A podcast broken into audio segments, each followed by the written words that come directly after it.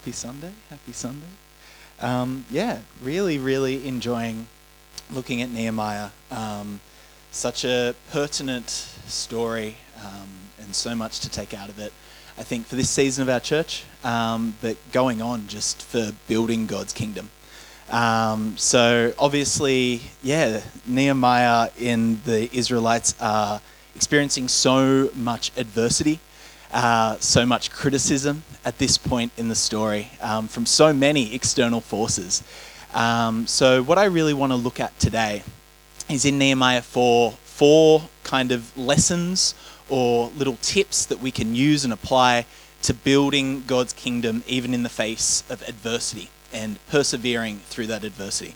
Um, so, first, I want to take you guys on a bit of a history lesson, a bit of a journey um, way back to a time when some people in this church weren't even born. The year was 2006. Uh, there were some kids who weren't born then. Um, and it was a crazy time. It was absolutely, I was 14 years ago, um, a very young boy who had big dreams um, and big plans. Um, just to kind of set the context for 2006. Uh, John Howard was still Prime Minister at this time. Kevin 07 wasn't a thing because 07 wasn't a thing yet. Um, bird flu was the thing that everyone was freaking about, uh, freaking out about. Coronavirus wasn't a thing yet. Um, so bird flu was what a current affair was scaring everyone about. Um, Pluto had been downgraded to a dwarf planet. Pirates of the Caribbean 2 was the highest grossing movie that year. There's now five Pirates of the Caribbean movies. I think we've got enough Pirates of the Caribbean movies now. Um, and people were outraged as petrol had just hit over a dollar for the first time in history. It's a crazy time. Um, and what else was happening was a little no name band by the name of Sam's Permission were starting up in uh, the tough streets of Bankstown. You'll see me in a blue shirt there, just rocking out the kind of post emo look. Very, very tough kids. Uh, well, we thought we were really cool, but as you can see from, I mean, pretty much every aspect of that fo- photo, I mean, the font, the effects, the clothes, everything. We we're very uncool, but we had big dreams um, of being the greatest Christian rock band of all time. It was going to be phenomenal. And there was only one small problem, which was we had very little musical skill. Um, that was the one big sort of burden in our way. Uh, but you know, we, we had when we started, we originally had four rhythm guitarists, uh, one pianist, and a trombone player. So that's just yeah. I mean, I don't know any other band that's been successful with that lineup, but we are yeah. We were we were going to persist anyway. Um, our trombonist Gerard left very quickly after he realised that he was actually a trained musician and had skill. And after first band practice, he pretty much emptied his spit valve and walked out and was done. Never came back again. Um, but Australian Christian rock in the noughties, for those of you who don't know, was cringy at best. Um, and as I've already established, we were far from the best. Um, so it wasn't really entertainment so much as punishment for the audience a lot of the time. I remember our drummer Dave, he had this thing that he would do where he'd throw his drumsticks out at the end of every gig because his mum was still buying his drumsticks at this stage. And um, instead of people kind of clambering over it as you would for a band that you actually liked, um, everyone just like avoided the drumstick. The only one time that people didn't do that, there was a guy who, I don't know, was chatting to his mate and the drumstick just hit him clocked square in the head. Um, so yeah, look, we, we weren't putting on the greatest show. We weren't probably ever going to be the greatest Christian rock band of all time at that point.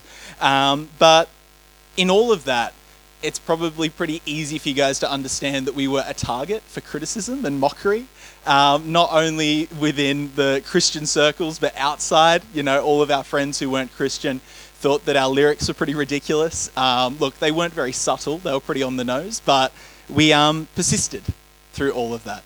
Through all of this criticism, all of these kind of snickerings. If you go to the next photo, you can actually see the other shot. I decided to wear board shorts in the middle of June for the photo shoot. I thought that that would be really cool. Um, board shorts used to be, actually, I don't think they were ever acceptable to wear, but I thought they were in 2006. Um, yeah, these are a bunch of young kids who have hopes and dreams. They have a vision for the future for something that they want to build. And it's very, very easy to become discouraged when uh, you're getting some pretty discouraging criticism, some pretty discouraging whisperings, um, and yeah, I suppose mockery even.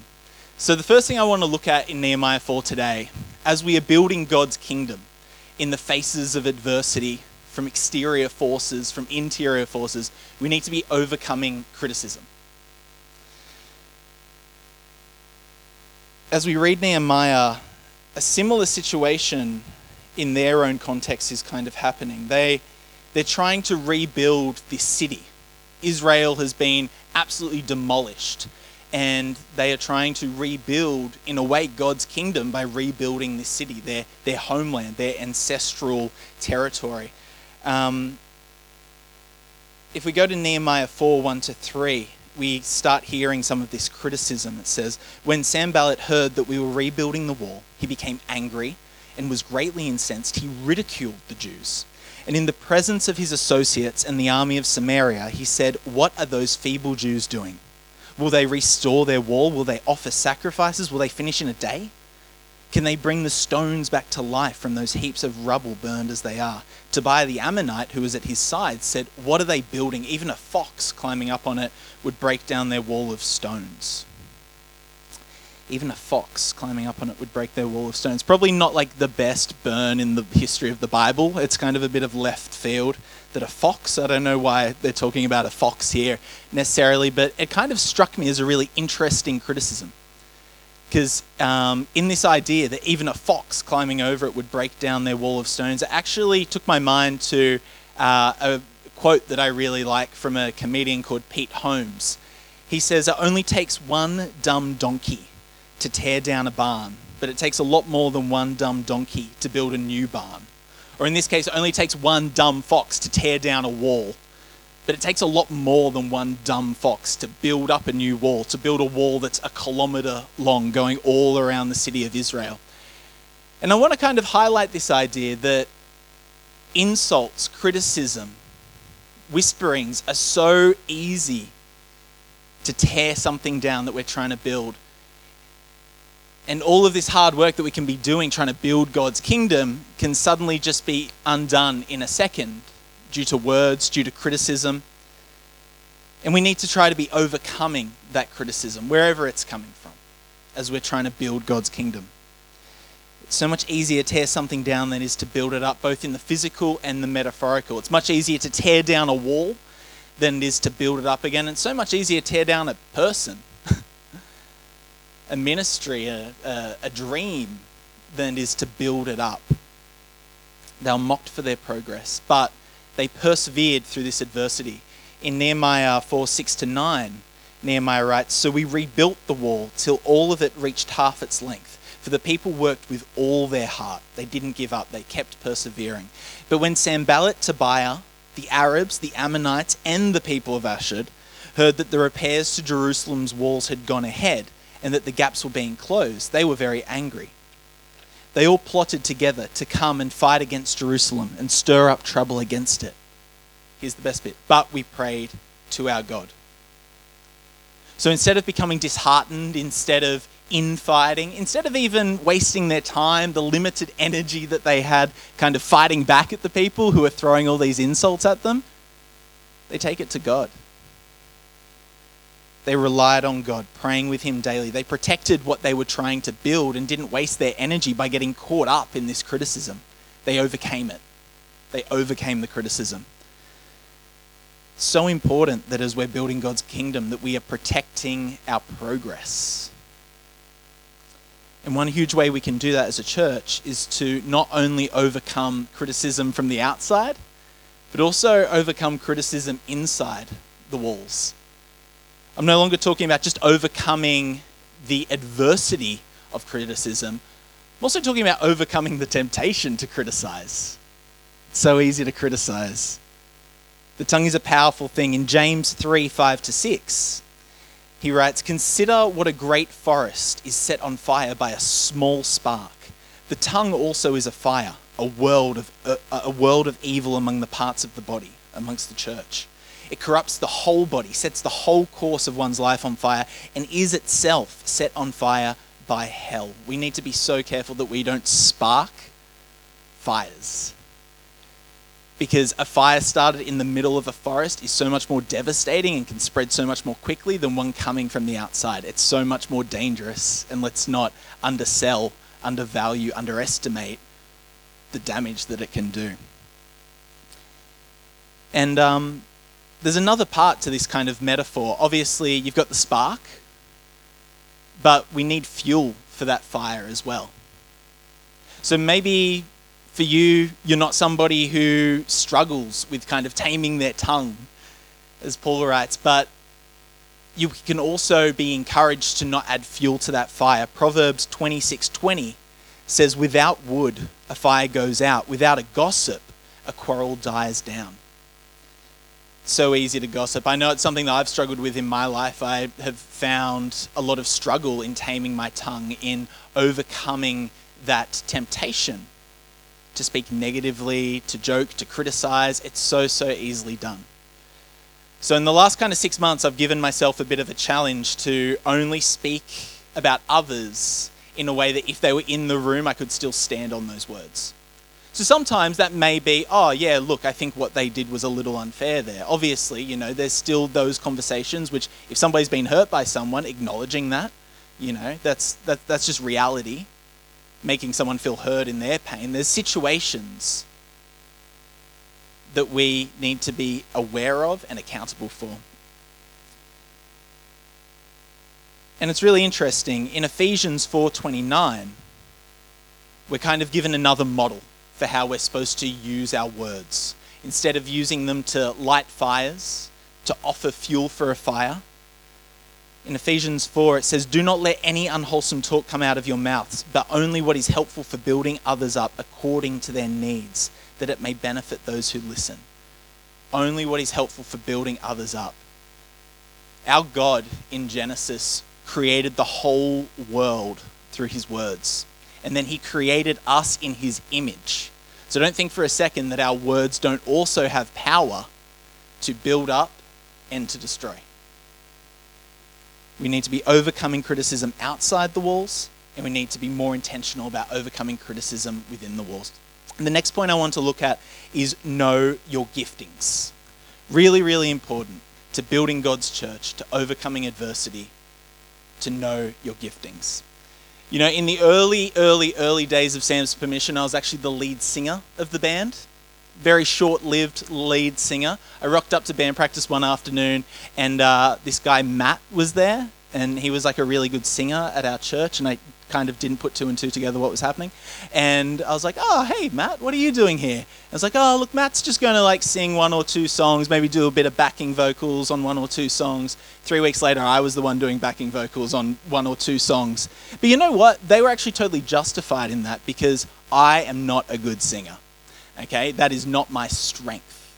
And in my weakness in that gifting, I was creating a weakness in the band when we know our giftings, we're being aware of our strengths and also our weaknesses. Once we know our giftings, we can identify how to truly start serving and building God's kingdom. But we're also going to be more founded in our own identity in Christ.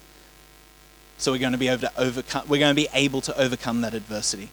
In Nehemiah 4, 12 to 13, he writes, Then the Jews who lived near them came and told us ten times over, Wherever you turn, they will attack us. Therefore, I stationed some of the people behind the lowest points of the wall, the weakest points of the wall, at the exposed places, posting them by families with their swords, their spears, and their bows. What are the weak points in our walls? Looking out for each other when people are struggling, when they're in times of trouble, and really protecting those parts the most. In 1 Corinthians, Paul talks about this idea of the body of Christ having different parts and the weakest parts needing more protection, that we cover our most vulnerable parts. But also, what are our strengths? What are our giftings? And how do you figure out what your giftings are? Well, I definitely don't have all the answers to figuring this out, but I have three ideas in how maybe we can move into discovering what our giftings are in a better way. Because that can be half the trouble. I don't know what my giftings are. So, number one is obviously ask God, and that can be through prayer and petition. That can be through reading His Word and seeing what's coming alive to you through the Spirit. But just asking God first. The second one is ask friends. Ask people who you trust in your life to speak into you, who know you well, who can really build you up and understand what your strengths and weaknesses are. It's amazing what other people can identify in us. when they're looking at us through a different lens, not through our own eyes. And the last part is why don't just try something out? What's the worst that can happen? Paul in 1 Corinthians 4 calls himself a fool for Christ. It's probably, that's, that's probably the worst that can happen. that we'll be a fool for Christ, and that's a pretty good club to be a part of with Paul. and once you discover that gifting, we need to be leaning into it. Again, in Sam's permission, I would be playing my bass guitar for so long that my fingers would start being blistered leaning into those giftings, growing in them. Which kind of brings me to my next point be unified. As a band, we were awful. We really, really sucked. We had very little musical skill. So, what did we do? We would gather weekly, we would practice. In the school holidays, we would literally practice from 9 to 5. I think the neighbors of the church didn't really appreciate that, but you know, we were kind of growing that, being unified together, going to lunch together, going to concerts together, hanging out together, being unified. There's so much strength in a unified body. Years later, kind of after Sam's permission tragically broke up, um, three of us joined a, a, friend who was a really talented singer, um, and we were in a rehearsal with her um, and myself, the drummer and the lead guitarist, we were kind of working on this song, trying to figure out what to do with it, where it should go. And we started kind of jamming, like, yeah, cool, we should do there. And then at the bridge, we'll like bring it down. Yeah, yeah, and then boom, boom, boom, boom, boom, boom. Awesome, yeah, cool. All right, let's do it. And our friend Rachel had to be like, guys, hold up. I have no idea what you guys just said. We were so unified. We had such a unified vision that we were speaking the same language. And because she hadn't been a part of that community, because she hadn't been unified with us, she was falling behind. There's so much strength in unity. Be united. Nehemiah 4 18 to 20 says, But the man who sounded the trumpet stayed with me. Then I said to the nobles, the officials, and the rest of the people, The work is extensive and spread out, and we are widely separated from each other along the wall. Wherever you hear the sound of the trumpet, join us there. Our God will fight for us. They understood the importance of unity as they were building God's kingdom in a time of adversity. They had a trumpet. We had a trombone player, but he left. But they had a trumpet. This idea of being unified, of the importance of understanding the power of coming together. Don't allow someone to become isolated. Meet, rejoin, encourage. Hebrews 10 24 to 25 says, And let us consider how we may spur one another on toward love and good deeds, not giving up meeting together as some are in the habit of doing, but encouraging one another, and all the more as you see the day approaching. Which takes me to my final point as we see the day approaching. Be prepared, be equipped. Nehemiah 4 21 to 24 reads So we continued the work with half the men holding spears from the first light of dawn till the stars came out. At that time, I also said to the people, Have every man and his helper stay inside Jerusalem at night, so they can serve us as guards by night and as workers by day. Neither I, nor my brothers, nor my men, nor the guards with me took off our clothes. Each had his weapon, even when he went for water. They were always prepared. They didn't even take off their clothes. Don't get caught with your pants down, is what I would put. Always be ready. Always have a sword at your side. Always be equipped. So you're like, okay, cool. We're living in 2020. What does having a sword by my side mean? I'm not living in the medieval ages or even in biblical times. So for us, it's being equipped with the armor of God daily putting on the armor of God. Ephesians 6 12 to 18 reads, For our struggle is not against flesh and blood, but against the rulers, against the authorities, against the powers of this dark world, and against the spiritual forces of evil in the heavenly realms. Therefore, put on the full armor of God, so that when the day of evil comes, you may be able to stand your ground. And after you have done everything to stand, stand, stand firm then with the belt of truth buckled around your waist, with the breastplate of righteousness in place, and with your feet fitted with the readiness that comes from the gospel of peace.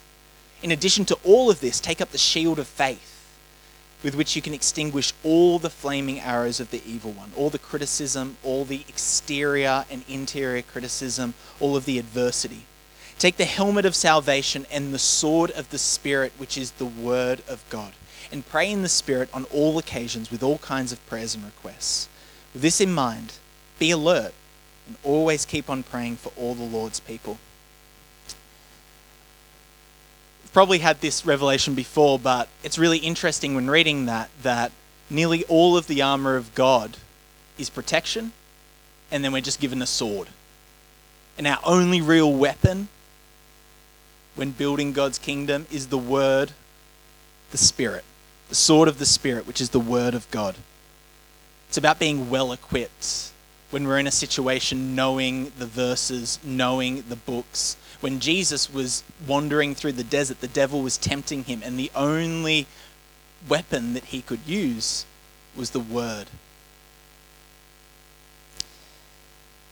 Over the years, in Sam's permission, we probably, I would say conservatively, competed in over 70 Battle of the Bands, which, if you've had the blessing of never having to go to a Battle of the Band, you're, you're very lucky. Uh, they're awful, they're at the grimiest, dungiest RSLs, and they suck.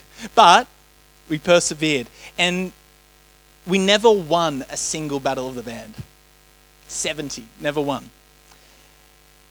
And it wasn't until really close to the end of us being a band that we were we'd made it through to the finals of this one battle of the bands and another band that was also competing in that competition was a band called Moravia and they were another band from our church who were a bit older than us. Some of them had been mentors and youth leaders for us. Literally, one of them was bro- an older brother to a guy in our band. Another one was an older brother-in-law to a brother in our band. They were kind of just the better version of Sam's Permission in every way. There is no reason that we were going to win this battle of the bands.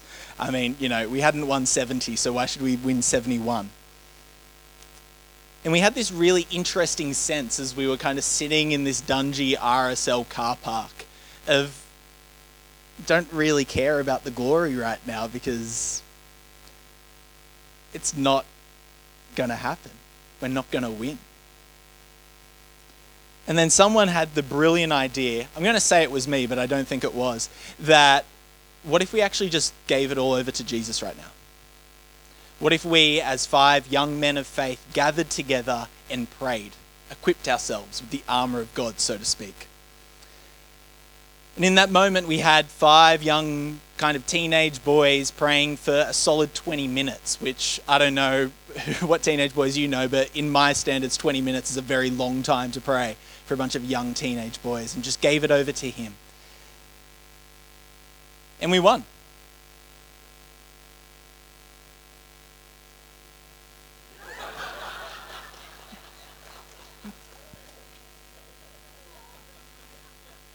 Do you know what's really interesting? Every time previously, we'd o- already overcome criticism. We'd already discovered and honed our gifts. We were already unified. But it's kind of embarrassing to say that we'd kind of never done step four. We'd never given it completely over to God and fully dressed ourselves in the armor of God. Put on the armor of God daily and give it all over to Jesus. So, as we're building God's kingdom in the face of adversity, these are maybe four things that we can look at overcoming criticism, discovering and honing our gifts, being united, and most importantly, putting on the armor of God daily, being in communion with our Creator. Let us pray. God, we thank you that you make yourself so abundantly available to us. We thank you for Jesus, who made the ultimate sacrifice so that we could build your kingdom and be equipped. God, I just want to pray for this church today as we're moving forward. Whatever their situation is in their current life, when they're trying to build something, whether they're trying to rebuild a relationship, whether they're trying to rebuild a business, whether they're trying to rebuild a family, a ministry, or the church. God, I pray that your Holy Spirit would just be with them now, that they can be confident in knowing that they are equipped in the armor of God. God, I just pray for unity in this church. I pray that we'll be unified in our identity, that we are followers of Christ, and that you'll be with us daily as we continue to build your kingdom. Amen.